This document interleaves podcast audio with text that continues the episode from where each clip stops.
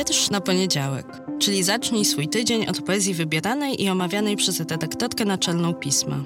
Nazywam się Magdalena Kicińska i zapraszam do słuchania podcastu. Cykl powstaje we współpracy z Fundacją Miasto Literatury.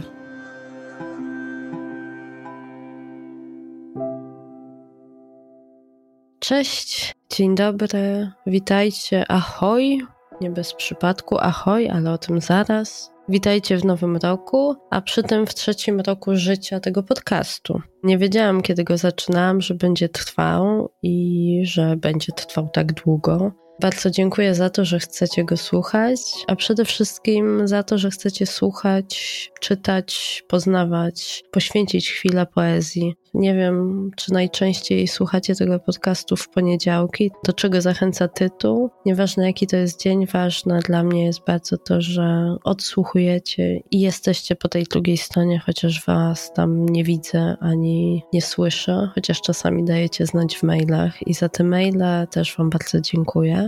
A zanim udam się na krótką, tradycyjną, bo już drugą, noworoczną przerwę, nie bójcie się, zostawię Was w poniedziałki z wierszami. Chciałabym opowiedzieć o pierwszym z finalistów Nagrody Europejskiej Poeta Wolności, którego organizatorem jest Instytut Kultury Miejskiej w Gdańsku. Nagrody nie byle jakiej, bo wspiera ona właśnie europejską poezję, twórców i twórczynie oraz tłumaczy i tłumaczki, którzy odgrywają przy tej nagrodzie bardzo ważną rolę. Z krajów, w których poezja jest w Polsce mniej znana i nieprzekładana, między innymi z tych krajów, bo oczywiście wśród finalistów i laureatów, laureatek są też ci twórcy i twórczynie, którzy gdzieś już polskiej publiczności byli znani, ale przy okazji, przy każdej edycji, dzięki tej nagrodzie ja osobiście poznaję twórców i twórczynie, którzy mnie zachwycają i których poezja bez tej nagrody nie zaistniałaby być może w ogóle w języku polskim. Stąd moja ogromna sympatia do tej nagrody i do wielkiego projektu wydawniczo-literacko-translatorskiego, który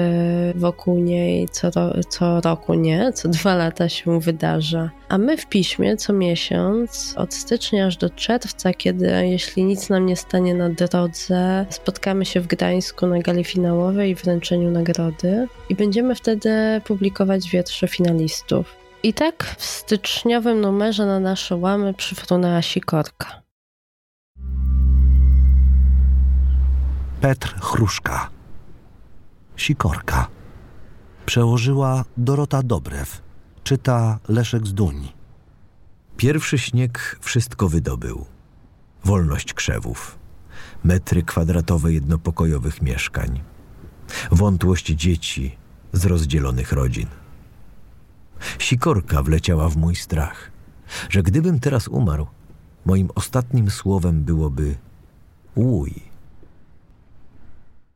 Ten wiersz pochodzi z tomu Petra Chruszki w przykładzie Doroty Dobre, w tomu, z którego trudno było mi wybrać tylko jeden utwór, bo zachwycił mnie cały i najchętniej w ogóle przedrukowywałabym go w odcinkach przez cały rok. Pewnie dlatego, że jak już wiecie, bardzo lubię wiersze, które zaczynają się w codzienności, w tym co zwykłe i stamtąd idą dalej, wzbogacając to, co pozornie byle jakie, powszednie, w sensy, metaforę, obrazy, które we mnie wzbudzają zachwyt nad tym, jak właśnie z prostoty można wydobyć to, co porusza, to, co wytrąca z równowagi wytrąca właśnie z tej zwykłości, z tej powszedniości, z tej codzienności.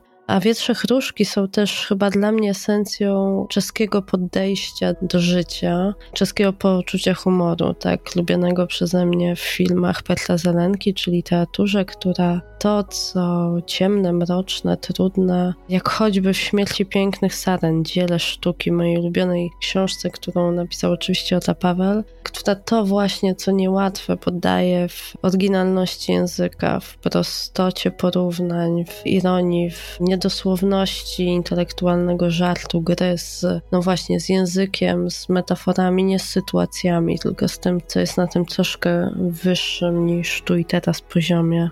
Bardzo Was zachęcam do sięgnięcia po cały tom Berta Chruszki, kiedy już będzie on dostępny, a będzie dzięki owemu projektowi wydawniczemu, o którym mówiłam wcześniej, który zawsze towarzyszy Nagrodzie Europejskiej Poeta Wolności i który sprawia, że poezja na przykład Chruszki, czyli poety, scenarzysty, historyka literatury, a z wykształcenia inżyniera, który mieszka w Ostrawie, a pracuje jako wykładowca akademicki w Czeskiej Akademii Nauk, że jego poezja jest nam dostępna, bo ja wcześniej nie miałam okazji sięgnąć po jego wiersze, nie jego twórczości, a teraz czekam już na to, by trzymać ten tom w rękach. Na razie mam go tylko w wersji elektronicznej, bo przygotowania do publikacji jeszcze trwają i żeby poznać jego inne teksty, również prozy, eseje i szkice literackie, wydaje mi się, że gdzieś mamy podobną wrażliwość